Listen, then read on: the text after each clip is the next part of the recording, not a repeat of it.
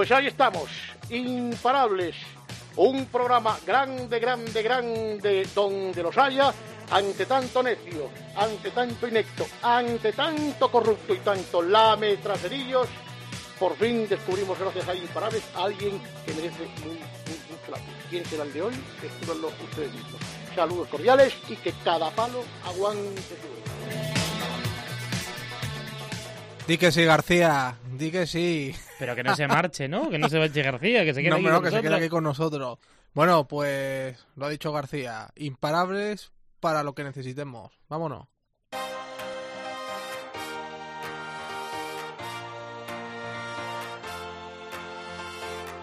José Melero y Fran Simón. Imparables. Cope, estar informado.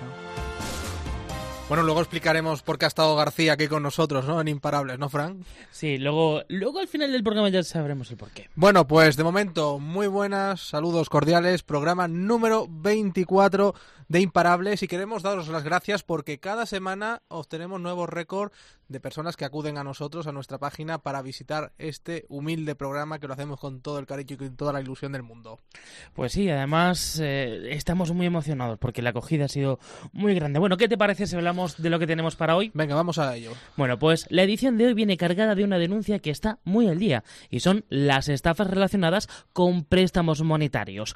Hay familias que están a punto de perderlo todo por acudir a un prestamista privado y este le estafe en el caso de mi clienta por importe de 6.000 euros y en realidad, sin saberlo, había firmado un préstamo por importe de 30.000 euros aproximadamente, avalando con su vivienda. En su vivienda eh, actualmente están viviendo los padres de ella, dos señores muy mayores, de 80 y algo de años, y próximamente, si nadie lo remedia, va, el juzgado procederá al desahucio de estas personas. Bueno, pues luego vamos a conocer en los próximos minutos eh, personas que han sido afectadas por estos prestamistas. Y además que están en proceso judicial algunos de ellos. Bueno, si son oyentes de esta casa, sabrán que el miércoles por la noche, bueno, pues en el partidazo de Juanma Castaño, está la sección Vaya Fiesta. Los viernes con Carlos Herrera, El Espejito. Y la madrugada del sábado al domingo, desde las 2 hasta las 6, tenemos al Grupo Risa, que divierte y entretiene al personal con un sinfín de imitaciones. Pero, ¿sabías que uno de ellos es ciego? Fernando Echeverría estará con nosotros. Le preguntaremos por cómo empezó en la radio. Queremos saber qué tipo de dificultades al ser ciego se encontraba en el colegio y no solo en el colegio, sino también en su día a día. Sí, y como cada semana, pues eh, ya sabes, podéis interactuar con nosotros a través de nuestras redes sociales, en Facebook, facebook.com eh, barra imparablescope y en Twitter, arroba imparablescope. Nos gustaría que nos contarais todas las sensaciones del programa, denuncias, eh, algún tipo de sugerencia, en fin, todo lo que queréis hacernos llegar aquí, si ya sabéis que todo es bienvenido. Pues recibe los saludos de Fran Simón, de José Melero, juntos, juntos somos imparables.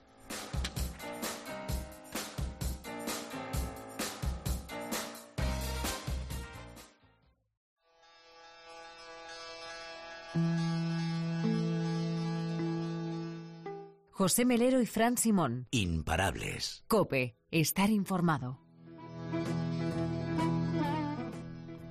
En Imparables nos hemos hecho eco de un problema que por desgracia está arruinando a cientos de familias en España.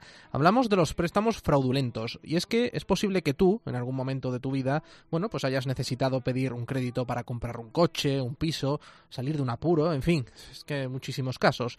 Y en lugar de acudir a un banco, bueno, pues recurres a los llamados prestamistas. El problema es que en algunos casos esos prestamistas, con la convivencia de un notario, hacen que firmes una cantidad de dinero muy inferior a la que realmente estás sellando en un papel. Y eso hace que contraigas deudas muy difíciles de asumir para tu economía. O lo que es peor, puedes acabar perdiendo tu vivienda. Cientos de familias se han visto en la calle por este motivo. Vamos a conocer algunos casos durante los próximos minutos. Por ejemplo, en Valencia, unos 200 personas se han visto afectadas hasta el momento por un tipo de préstamo fraudulento en el que el modus operandi, bueno, siempre se repite. El prestamista, con la presunta connivencia del notario, traslada al cliente a la notaría para firmar el préstamo por una cantidad inferior a la que realmente está contratando. Unos préstamos donde el prestatario avala con su vivienda, motivo por el que la mayor parte de los afectados acaban por perder su inmueble. El abogado Fernando Medina pertenece al ilustre Colegio de Abogados de Valencia. Se encuentra defendiendo a estos en estos momentos a un matrimonio octogenario afectado por esta estafa y que podría provocar que en apenas un mes pierda su vivienda. En el caso de mi clienta, por importe de 6.000 euros y en realidad, sin saberlo, había firmado un préstamo por importe de 30.000 euros aproximadamente, avalando con su vivienda. En su vivienda eh, actualmente están viviendo los padres de ella, dos señores muy mayores, de 80 y algo de años, y próximamente, si nadie lo remedia, va, el juzgado procederá al desahucio de estas personas. Para Medina, lo sorprendente de estos casos es que la justicia, pese a conocer la existencia de los cientos de afectados, no actúe. En este caso, el estafador, junto al notario corrupto, ha arruinado la vida de 200 personas. ¿Cuánta gente hace falta que diga lo mismo para encausar a una persona o creerse la versión de estas personas. ¿Cuántas personas tenemos que poner en un lado de la balanza para que la incline frente al otro en donde hay un notario? ¿200? ¿1000? ¿2000? ¿5000? ¿Un millón? 200 personas que no se conocen entre sí y que han contado la misma versión eh, dan a entender que el notario pues ha cometido junto con el prestamista algún delito. El caso se antoja especialmente sangrante tras conocer que el prestamista cuenta con antecedentes penales por falsificación, mientras que el notario fue sancionado por su órgano, colegial por mala praxis en su ejercicio de fe pública. Con estas informaciones no es comprensible que la, que la justicia no meta mano. La justicia eh, está preparada para juzgar temas de delincuentes comunes, pero cuando te metes con delincuentes muy técnicos y muy profesionales. Y bueno, y digamos, por, por establecer un símil, que la justicia va en 600 y, la de, los delincuentes van en Ferrari. Hay veces que el juez, ante la falta de medios personales y materiales, pues, pues bueno, no puede hacer más. La familia a la que defiende Fernando Medina está desesperada. Su hija pidió al prestamista 6.000 euros. Para efectuarlo tuvo que presentar la escritura de la vivienda de sus padres. La hija firmó los papeles, estaba convencida de que se trataba de una notaría seria y no le dieron ninguna explicación. Únicamente le facilitaron en mano los 6.000 euros. El problema está en lo que había firmado realmente. Ella no sabía lo que, lo que realmente había firmado. había firmado dos escrituras de 15.000 euros cada una de ellas aproximadamente. ¿Y qué pasa? Que vino una primera ejecución y dijo, ¿pero aquí qué está pasando? Tal. Depositó la cantidad eh, de la primera hipoteca, pero posteriormente vino otra ejecución hipotecaria y dijo, bueno, esto yo ya no lo puedo pagar. Bueno, el prestamista se adjudicó el bien por 6.000 euros. Actualmente el caso se encuentra en el juzgado. Su abogado reconoce que la técnica empleada para ejecutar la estafa es exquisita. Incluso realizaron la prueba caligráfica y efectivamente se confirmó que la chica había firmado los papeles. Pues a ver, le vaticinó un futuro eh, negro si la justicia no se mete en serio en este asunto. Y es muy duro. Es muy duro que dos personas de 80 años como consecuencia de una estafa se tengan que ir de su casa de toda la vida. Oh. Están muy, muy mal, están derrumbados, claro que sí. Es que la situación no sabemos, no sabemos qué va a pasar dentro de aproximadamente un mes.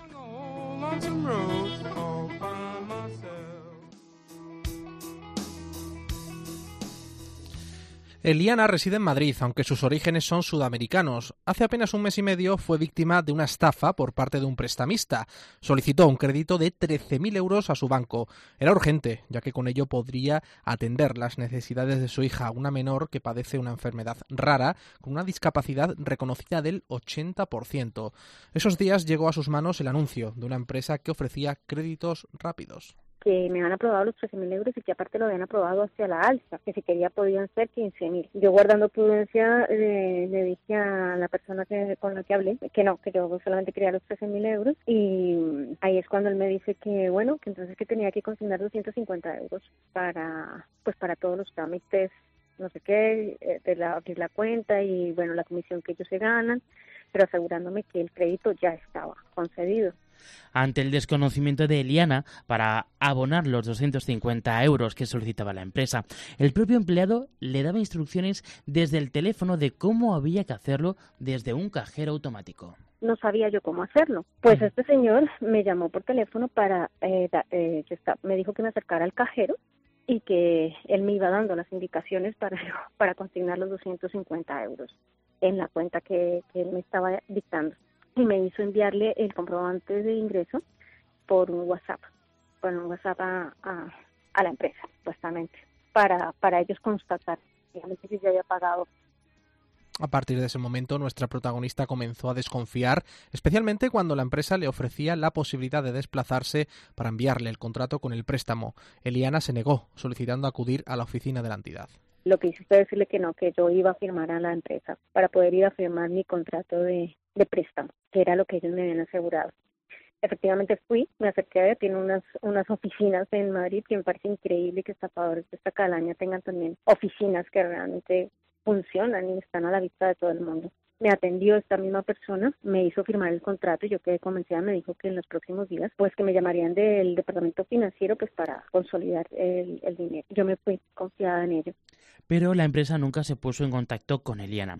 Fue ella la que se puso en contacto con ellos. De unos términos fatales, o sea, hablándome eh, golpeado y, no me dejaba ni siquiera hablar. Me decía, no, no, es que tiene que mandar la documentación, es que tiene que, pues, pues, que quiero hablar con esa persona porque ya tengo todo el crédito. Que no, que no, que no, que no lo tenía, que no, que no, que tenía que mandar la documentación. O sea, me di cuenta que me han escapado, que era mentira.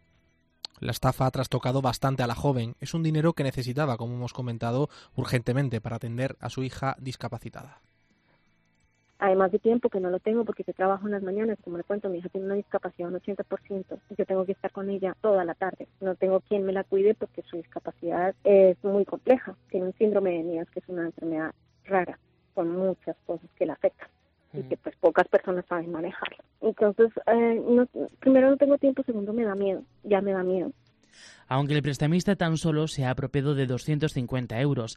Esta cantidad representa una cuarta parte del dinero del que dispone mensualmente Eliana para hacerse cargo de su hija es una empresa que tiene publicidad en televisión, que tiene una, unas oficinas en pleno corazón de Madrid. Yo no entiendo cómo funciona esta gente, no entiendo cómo las autoridades nacionales, si hay tantas denuncias, si hay tantas tantas cosas, no entiendo cómo siguen funcionando. El caso es que hoy, hoy por hoy, esto ya me sucedió hace más de un mes, estoy endeudada, estoy anímicamente fatal, he tenido que pedir unos días en el trabajo porque realmente no hago más que llorar. Además de sentirte estúpido, pues estás sin ese dinero que te hace falta y además con la misma necesidad de ese crédito. Lo cierto es que Liana aún desconoce las consecuencias que puede tener para ella los documentos firmados para recibir el préstamo cuya cantidad nunca percibió. De momento ya ha perdido esos 250 euros de comisión para la fraudulenta entidad.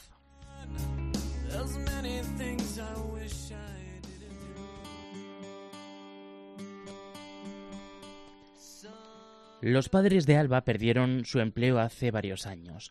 Económicamente no andan muy bollantes. Por ello, decidieron vender el piso en el que residen de Talavera de la Reina.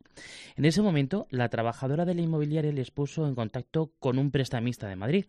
Ambas partes sellaron un acuerdo para la concesión de un crédito.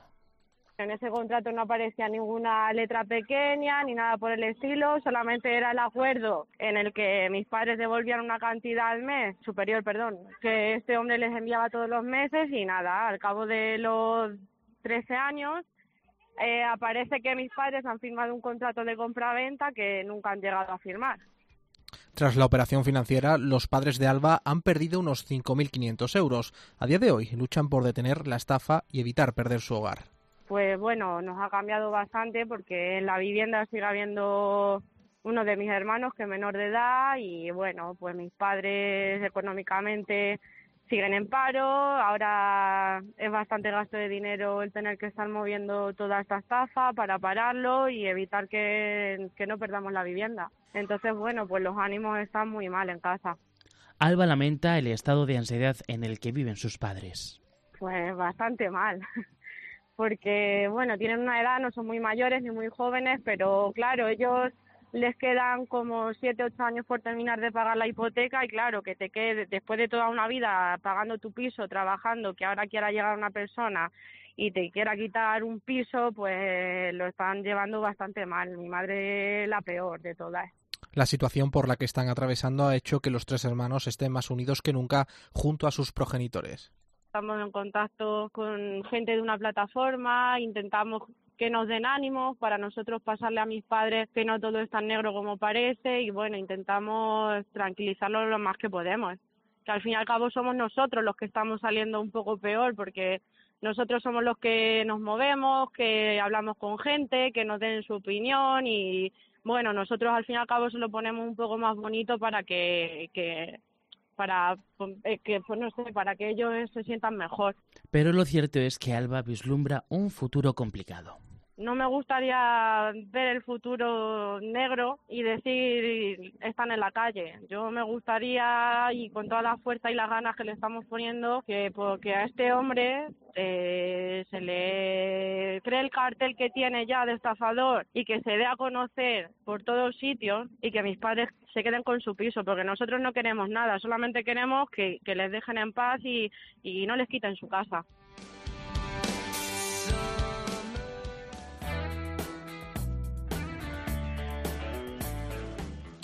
Pues son solo ejemplos de las miles de familias que han sido víctimas de los préstamos fraudulentos. Solo la plataforma Stop Estafadores atiende a unos 3.000 consumidores, bien porque ya han sido estafados o porque se ponen en contacto para solicitar, bueno, pues algún tipo de consulta para evitar caer en la trampa. Vamos a conocer cómo asesora esta plataforma a los afectados. Lo hacemos con su presidente, Juan Puche. Muy buenas. Buenas tardes, Francisco. Buenas tardes.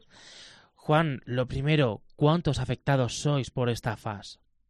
Bueno, eh, yo desde el blog llevo atendido más de 3.000 familias. Más de 3.000 familias, consumidores, que han pasado, muchos han realizado una consulta, simple consulta para no caer en una estafa, y consumidores que ya habían sido estafados, habían sido víctimas de un presunto engaño, ¿no? Que luego pues se ha, se ha hecho el protocolo habitual de la asociación, que es atenderles telefónicamente, y ayudarles y sobre todo protegerles jurídicamente. La primera consulta, digamos, la primera llamada que hacen los, los consumidores, pues eh, la ayuda, la asesoría jurídica es totalmente gratuita. Eh, ¿Cómo os asesoráis de todo lo que ha ocurrido? Bueno, esto normalmente es eh, el patrón que llevamos para saber las actividades de estos prestamistas y de los presuntos estafadores es eh, trazando un patrón de comportamiento de lo que es eh, los modus operandi de, los prestamistas, de, la gente que va a efectuar las estafas, ¿no? Entonces, lo primero que hacemos es oír a la víctima y luego contrastamos la información que recibimos.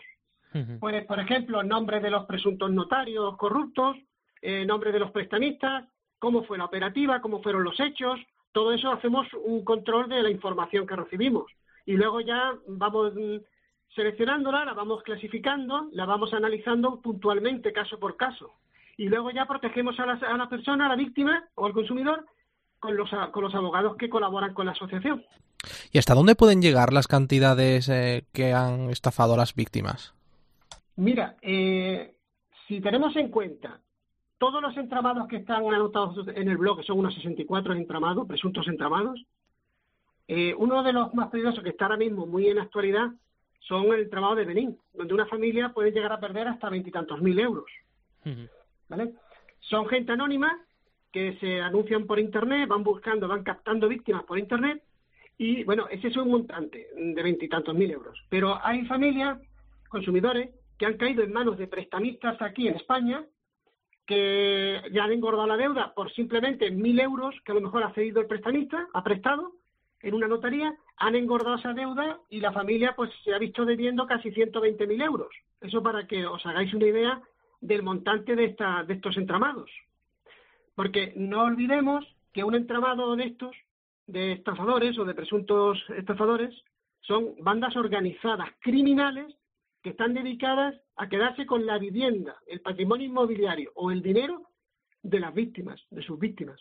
Ese es, digamos, el, el fin de todo de toda banda criminal de estas de estafadores. Eh, ¿Qué tasa de casos resueltos tiene la asociación y sobre todo con qué montante de dinero?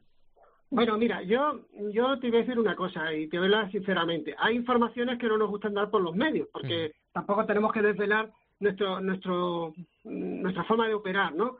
Porque esto es un trabajo, quiero que sepan vuestros oyentes, que el acabar con un entramado criminal de estafadores no se hace de la noche a la mañana. Mucha gente se piensa que esto es muy rápido y que esto se hace todo muy fácil y que uno se, se eh, la asociación digamos que es la voz cantante y la que se lleva el logro. Esto no es un logro de una persona ni una entidad determinada, esto es un conjunto de gente profesional que hay por detrás que están operando y están trabajando contra estos entramados. La asociación simplemente es pues un brote de, hierba, ¿no? Eh, en todo ese en todo ese tinglado tan complejo de, estas actividades, para desmantelar estas actividades, la asociación es simplemente un brote de hierba fresco, ¿no?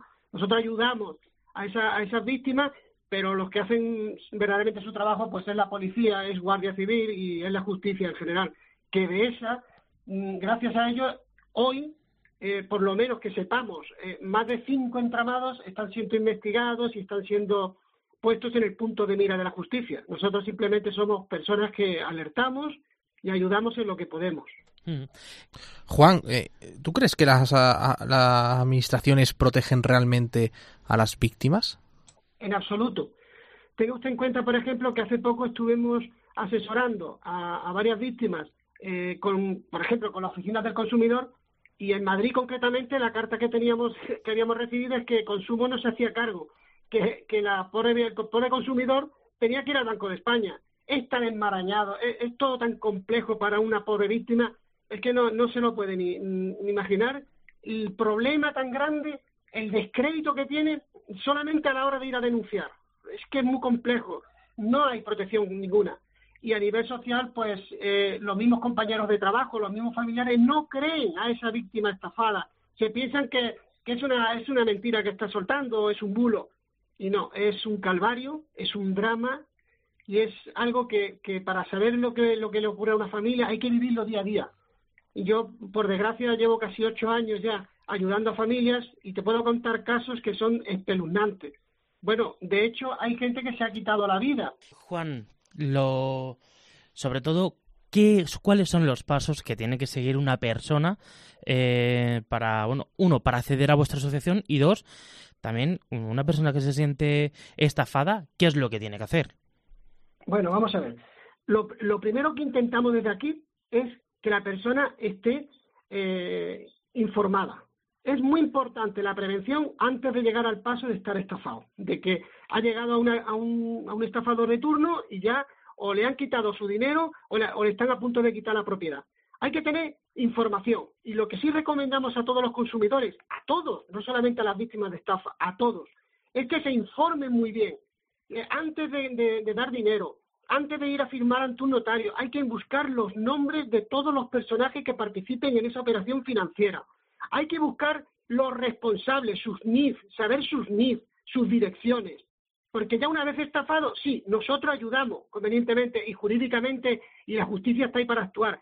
Pero de verdad, es todo tan complejo, tan complicado para una víctima que lo mejor de todo es no caer en la estafa y por eso las medidas siempre tienen que ser preventivas, que es lo que nosotros hacemos desde la asociación. Y si una persona se siente estafada, solamente tiene que acudir al blog stop www.stop-medio estafadores eh, Esa es la página de la asociación. También tienen los blogs de alerta, que son personales míos, alerta trama estafadores.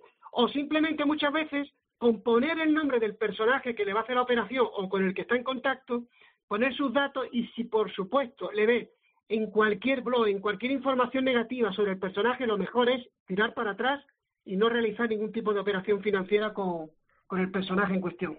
Juan, ¿cuál es el procedimiento por el cual tú contraes o firmas un contrato de 500 euros y puedes llegar a contraer una deuda de hasta 90.000? ¿Eso cómo, cómo se hace? Pues muy sencillo. Y te lo voy a explicar, pero rápido, lo vas a ver rápido. Tú vas a notaría, tú vas a notaría porque el personaje en cuestión con sus intermediarios criminales te dice y te promete que tú tienes de préstamo los 90.000 euros que pides. Efectivamente, tú lo ves tan claro porque es una notaría. Eh, digamos que la, la confianza para la víctima, el estafador siempre tiene que presentar una confianza ante su víctima y la confianza es el notario. Cuando llegas allí, como tú de temas notariales no sabes nada, La víctima no sabe nada. Un consumidor normal, personas mayores que han ido, no saben de qué va el tema. Entonces, el notario ni le lee las escrituras, no le lee nada, simplemente aporta las escrituras de la vivienda y, y dice, firma aquí, firma allí, ahora te damos los talones. Los talones una vez que firmas, o el dinero en negro cuando firmas. Entonces, cuando pones en notaría, te pone los mil euros, tú ves solo mil euros, o unos talones que, que dicen que tienes que cobrarlo. Estos personajes, estos criminales se van con, con la familia a cobrarlo al banco y se cobran los talones y a lo mejor en el talón ponía que eran 15 o 20 mil euros, que tú ya has firmado en notaría, esa gente se ha cobrado ese dinero y tú, como consumidor, le debes a ese prestamista esa cantidad. Cuando recibe las escrituras te das cuenta que no eran 15 lo que había firmado, sino que eran 90. Así funciona el tema. Por eso la gente, yo, eh, nosotros desde la asociación exigimos al Consejo General del Notariado que las notarías se pongan cámaras de vídeo, igual que se pone en una comisaría de policía o en, un cuartel de la Guardia Civil, o en un juzgado se, se graban los juicios. Pues en notarías se deberían de grabar todas las operaciones financieras y, por supuesto, en determinadas notarías no se podría ir solo, tienes que ir con tu abogado de confianza, porque estás en manos de uno, podrías estar en manos de unos delincuentes y tú sin saberlo. Aunque sea una notaría completamente legalizada. Sí, aunque sea una notaría normal y corriente, es preferible ir con tu abogado y asesorarte con tu abogado. Y los temas técnicos con tu abogado. Porque un papel firmado en notaría es fe judicial ante un juez. Y el juez nunca te va a creer a ti, siempre va a creer a la otra parte. Y la otra parte es el notario y el prestamista o el presunto estafador. Es decir, estás vendido, hablándote claro. Por desgracia, pero es así. Lo siento mucho alarmar a la gente, pero, pero es que hay que vivir diariamente atendiendo a gente llorando, familias llorando, viéndose en la calle, porque un sinvergüenza criminal de estos le tira a la calle. Y, porque, y por cierto, porque hay determinados jueces que no creen a sus víctimas, porque otros jueces sí las creen. Es que hay que creer a la víctima. La víctima no va a una comisaría a denunciar o va a un juzgado a denunciar pues porque le ha, eh, dado la pena por ahí. No, va a denunciar porque le quieren robar su casa. Es un robo en toda regla. Pues ya no lo podemos imaginar. Juan Puche, presidente de Stop Estafadores, muchas gracias por estar aquí en Imparables en la cadena COPE. A vosotros, a vosotros las gracias. Hasta luego. Dejado buenos mensajes, ¿eh? Juan Puche. Uno, hay que colocar los videocámaras en las diferentes eh, notarías, como se hacen en cualquier otro espacio. Y dos, siempre acudir a este tipo de actos eh, notariales con un abogado de confianza. Para mí, dos claves esenciales esas para, bueno, erradicar o paliar al menos el problema. y sobre todo también leer detenidamente lo que uno firma. Claro, pero para eso están los abogados. No, es que para eso está el abogado, se supone, para proceder a la lectura y, bueno, leer la letra pequeña y todo lo que sea menester. Bueno, pues, más. en fin, ojalá. Vamos a ver si cambiamos un poquito de tercio, ¿no? Venga.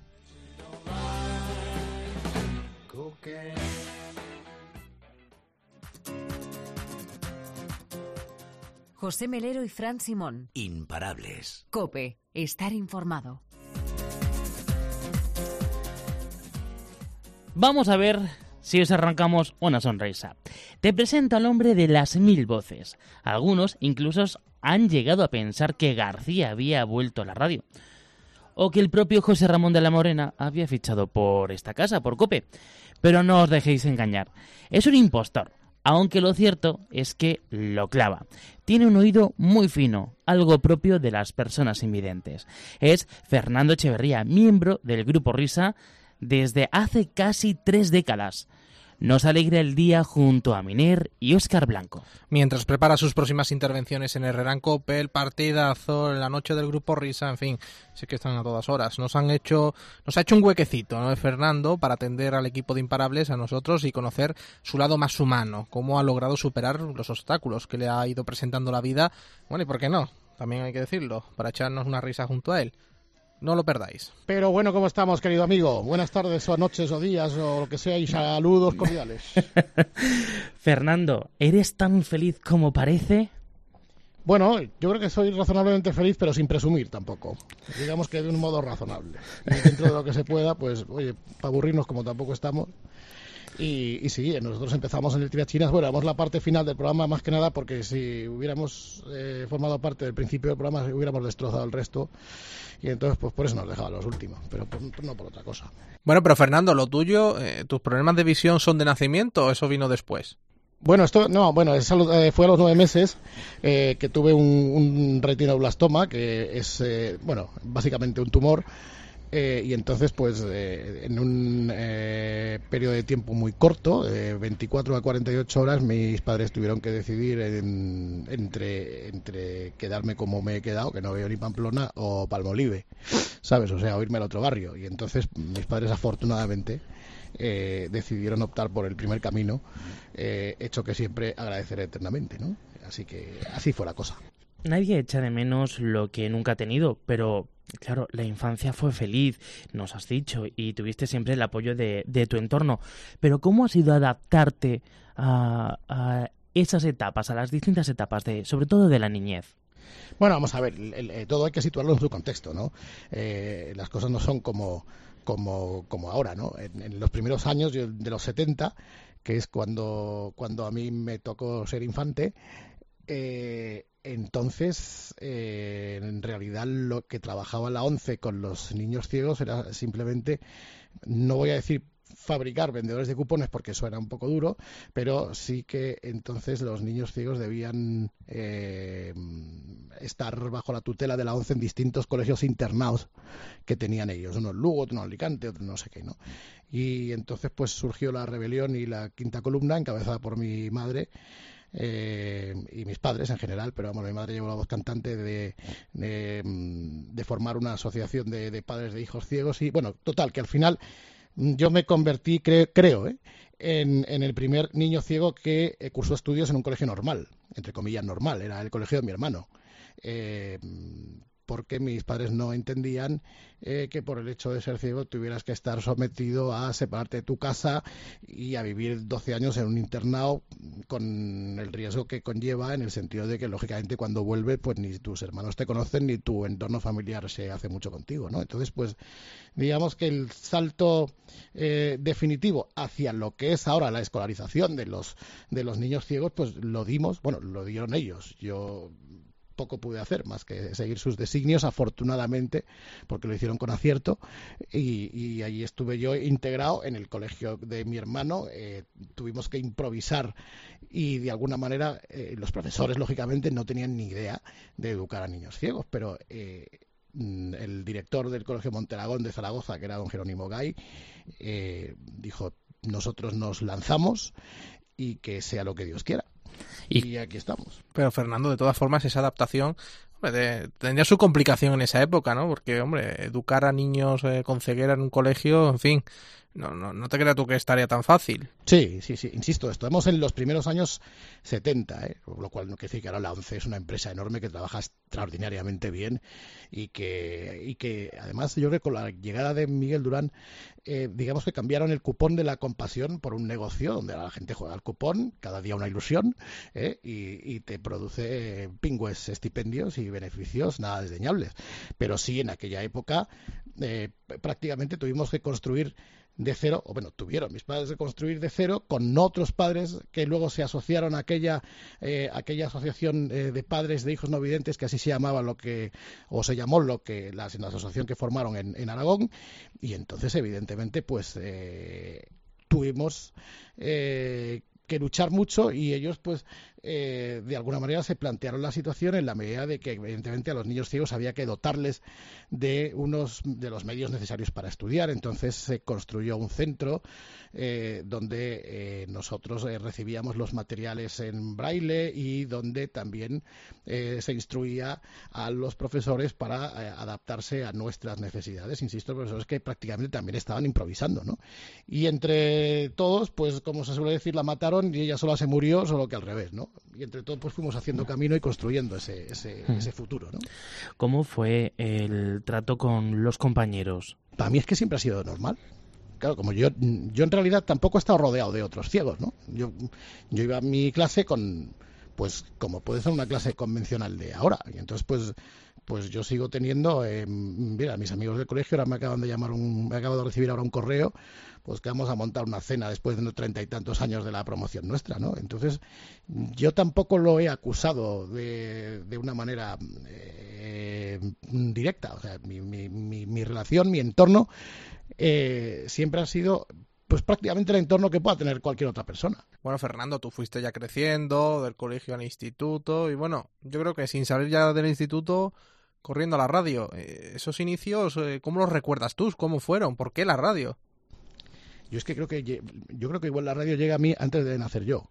O sea, yo creo que cuando tenía dos o tres años ya, ya, ya, ya estaba escuchando la radio. Eh, yo pillaba cualquier transistor que había por casa y de hecho mis recuerdos radiofónicos pues eh, probablemente se retrotraen a cuando yo tenía tres o cuatro años. Te estoy hablando de, de, las cadenas de radio que todavía a las señales horarias daban el diario hablado de Radio Nacional. Te estoy hablando pues de aquel carrusel deportivo de, de Vicente Marco, de Joaquín Prat, cuando José María García hacía los partidos de la jornada. Eh, es decir, que yo siempre he estado muy, muy, muy unido a la radio. Siempre, siempre he estado. Yo otra cosa no seré, ¿no? Pero mm, radiofonista contemporáneo y, sobre todo, pues con una memoria y con un background radiofónico de escuchar la radio, luego de hacerla, pero de escuchar la radio, yo creo que prácticamente es algo consustancial que ha vivido conmigo siempre, ¿no? Oye, Fernando, te, ganas la vida como humorista en, en radio y especialmente como, como imitador, pero no hay mucho humorista invidente. Pues no, no lo sé. No, supongo que no habrá. Vamos a ver, es que yo en principio, digamos que no somos humoristas en el, en el sentido que lo pueda ser, yo que sé, por ejemplo, Latre o Leo Harlen o, o Marques y Trece o, Gila o Eugenio, pues que es gente que viene de las tablas, que viene del teatro, que vienen, digamos que luego hacen colaboraciones en radio. Nosotros somos al revés, somos gente de radio que por parte de Birla y Birloque y por, por, azares del destino, pues hemos devenido en la radio de entretenimiento. Pero fíjate, pues yo ponía discos, yo podía haber hecho programas informativos, yo hacía magazines en Zaragoza, David Miner era inalámbrico, y, la vida y el destino pues nos ha colocado eh, en este momento en la radio de entretenimiento, que más o menos es lo que se nos da bien. Eh, pero volviendo a lo que tú me decías, humoristas ciegos o, radiofonistas o entretenedores, entretenedores y cuchillos, ¿verdad? Eh, ciegos, pues no, no conozco, no conozco a ninguno, pero bien podría haberlos. No, no, no entiendo por qué tengo que estar yo solo navegando aquí en el imperio del monopolio. Lo que no cabe duda, Fernando, es que, en fin, la gama de tus víctimas es larga y variada. ¿Por qué García esta es el principal punto de tus dianas? ¿Es tu personaje fetiche favorito? Hombre, lo que pasa es que García tiene una ventaja que es eh, a uno de los primeros que empezó a imitar, porque yo García imitaba en el colegio pues cuando tenía 7, 8 años. Eh, yo recuerdo a finales de los años 70, pues los que somos absolutamente adictos a, la radio, que prácticamente de modo clandestino escuchábamos a García por la noche con eso de la radio debajo de la almohada y cuando te pillaba tu padre la radio te la confiscaba porque tenías que estar durmiendo. Y entonces yo recuerdo que García hacía el programa en la cadena SER todavía, antes de Antena 3 Radio, o sea, fíjate de poco te estoy hablando. Y, yo tenía la curiosidad al día siguiente, pero no entendía nada, ¿no? De buscar en el colegio, en el diccionario, pues eso de ineptos, corruptos y poco actos y, y, metraserillos, que no salía de, estas palabras que dice García y otro que lo que significan. Y naturalmente García no pasa inadvertido para nadie, ni pasaba, ni ahora que ha dejado de ejercer hace 17 años deja de pasar, porque como él decía, el encefalograma plano es la indiferencia del comunicador, y entonces por eso a mí García me llamaba muchísimo la atención.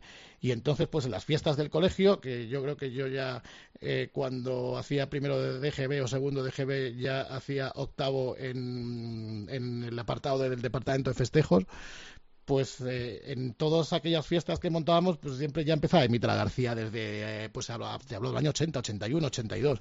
Entonces, claro, son 37 años imitando a García y prácticamente ya no solamente la imitación no es buena solamente con quedarte con la voz, porque la voz puede ser mejor o peor, pero la imitación yo creo que es buena cuando te metes en el personaje y cuando sales del chupóptero, sales del ojo al dato y prácticamente te metes en el personaje y prácticamente te crees lo que estás diciendo. Por ejemplo, los viernes con, con Herrera, cuando le echo la bronca a Herrera porque es un profesor del mejor comer y un catedrático del mejor beber. Entonces casi casi te metes tanto en el personaje que, es que te crees lo que está diciendo y casi como que hasta te cabreas tú mismo, ¿no? O sea, que esa es, la historia con, García, pero creo que por más bien porque es el más veterano, Imitas, como hemos dicho, a García, José Ramón de la Morena, a Manolete. Oye, em, ¿te han llegado a decir qué piensan ellos de, de esas imitaciones? Sí, yo, eh, vamos a ver, yo, creo, yo creo que la mayoría de la gente, no solamente yo, sino David también, que hace bastantes más personajes que yo, pero eh, yo creo que en realidad todos los personajes que hacemos eh, los dos, las imitaciones que hacemos, siempre las construimos desde el, desde el cariño, no desde una versión y o alguien porque le tienes manía y dice, la voy a imitar a este tío para hundirle, ¿no?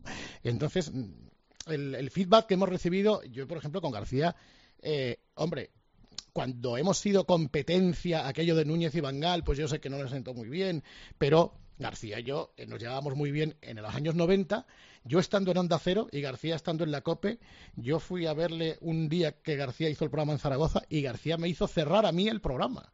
O sea, eh, García me ha sacado a mí en conferencias que da él sin saber que yo estaba eh, que yo estaba invitado. Un día me trincó en, el patio de butacas y, me vio y me sacó al escenario a, imitarle. O sea, eh, y lo mismo podría decir pues con gente que, que, que imita. Yo, por ejemplo, Jesús Gil, que en paz descanse, eh, porque claro, eh, Jesús Gil era un personaje absolutamente particular, personal e intransferible, independientemente de que para unos es Dios y para otros es el diablo, pero fíjate lo que ha perdido el fútbol.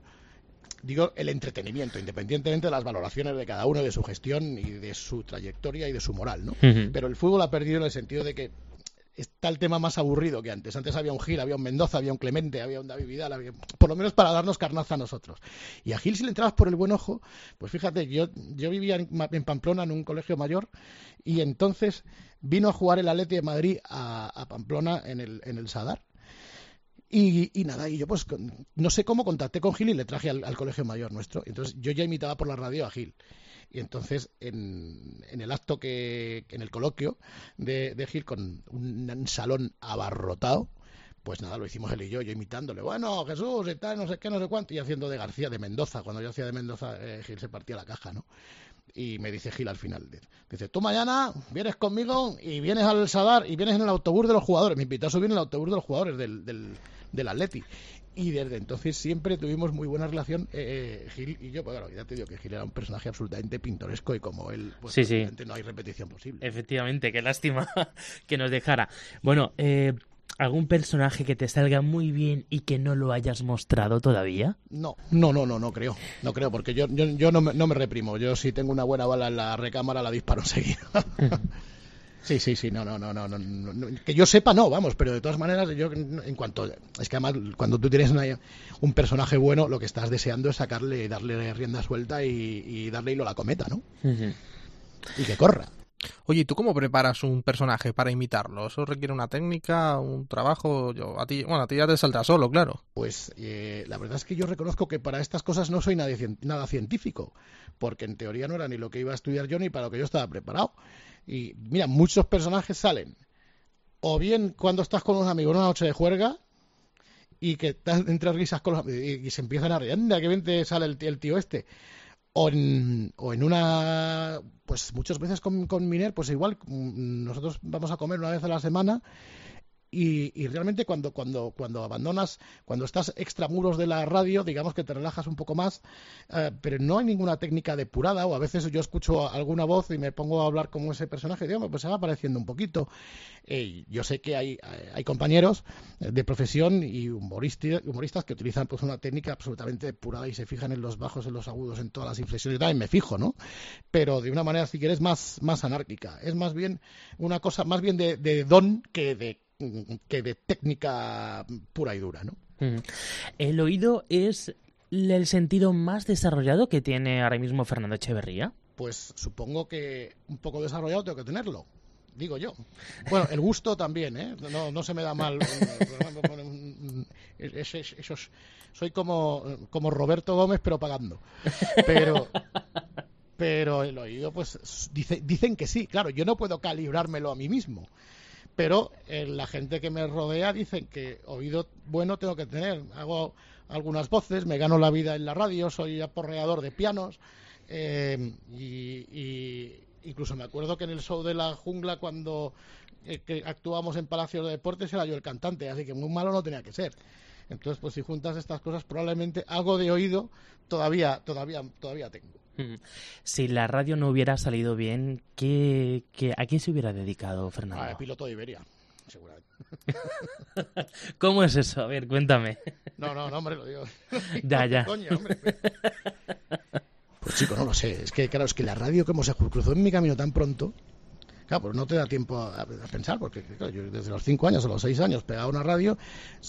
Sí, yo recuerdo que mm, mm, tenía una, una tía mía que decía que, bueno, yo siempre no es que haya sido contestatario, pero siempre intentaba argumentar las cosas. Y, Tú vas a ser abogado porque eres dos leyes y no sé qué, no, porque tal, porque no sé. Igual, pues no sé si hubiera hecho derecho, pero no, no, no, no.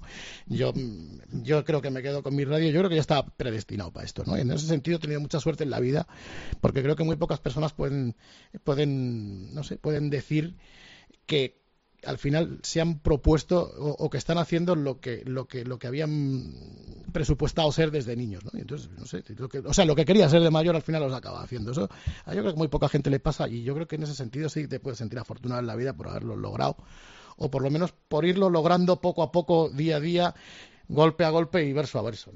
Fernando pues aquí mi amigo Fran y yo te proponemos un reto a ver. ¿Cómo, ¿Cómo diría García, cómo publicitaría García nuestro programa? Exactamente, que nos haga hoy García un, una promoción como él solo sabe hacer él. Pues ahí estamos, imparables. Un programa grande, grande, grande, donde los haya, ante tanto necio, ante tanto inecto, ante tanto corrupto y tanto lame traserillos por fin descubrimos, gracias a Imparables, a alguien que merece muy, muy, mucho la pena. ¿Quién será el de hoy? Descúbranlo ustedes mismos. Saludos cordiales y que cada palo aguante su vela. ¡Vamos ahí! Pues ahí, Fernando. ahí está la demostración. No, no, es grandioso, ¿eh?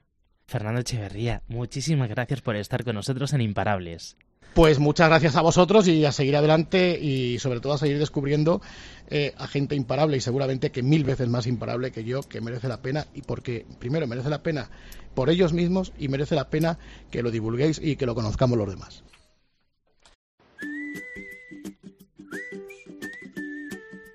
José Melero y Fran Simón. Imparables. Cope, estar informado. ¿Y si nos traemos al García de verdad? Oye, pues no estaría mal. Iba, iba a cascar bien. El, el, problema es que... El problema lo íbamos a tener nosotros. Iba, íbamos a necesitar mucho tiempo. Uy, de verdad. Eso lo dejamos para Alcalá en verano. Sí, sí, eso lo dejamos para Alcalá. Formas parte de este sueño y yo contigo llegaría hasta el final. Bueno, estamos en modo ya veraniego. Sí, ya te veo. Estamos sudando la gota gorda en los estudios. Bueno, bueno, no queda nada. No, eso, exactamente. Acabamos de arrancar. Oye, el ¿cuál va a calor. ser el tema del verano? ¿Tienes ya alguna información? Sí, una de Luis Fonsi. Esa te la pongo en el siguiente. Vale. Luis Fonsi viene a Toledo, ¿eh? Sí, sí, dentro de poco. Bueno. Ha quedado claro que el programa se hace de Toledo, ¿no? Completamente. Hombre, claro que sí. Bueno, vamos con la frase de esta semana. Sí, bueno, antes explícame cuál tema es este. Vale, venga, pues te lo explico. Eso, ellos son Bombay y ella que escuchamos es la famosa Bebe. Hombre, un clásico. Claro. Y esta canción es Solo si es contigo. Qué bonito. Claro, es solo si es contigo, si estás al otro lado del receptor. Sí, lo he pillado. Vale, vale. Y ahora sí, vamos con la frase del día. Albert Einstein, famoso físico alemán, dijo una frase bastante positiva que hay que tener en cuenta. ¿eh? La vida es como una bicicleta. Para mantener el equilibrio tienes que seguir adelante.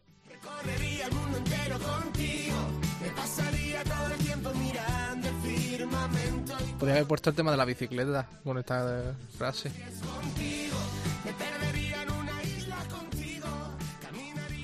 Ay, no sé qué voy a hacer contigo, José No, Melero. No sé. Pues eso es lo que voy a hacer yo conmigo mismo.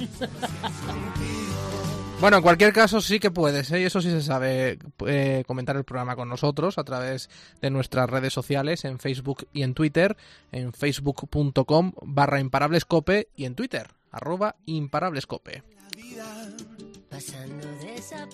Ya lo sabéis, escribirnos, comentarnos, criticarnos. Aceptamos todo tipo de críticas. Ah, y el tema, si queréis un tema, vuestro tema musical, no tenéis más que pedirlo. Aquí se va a hacer. Seguramente tendréis mejor gusto que Frank.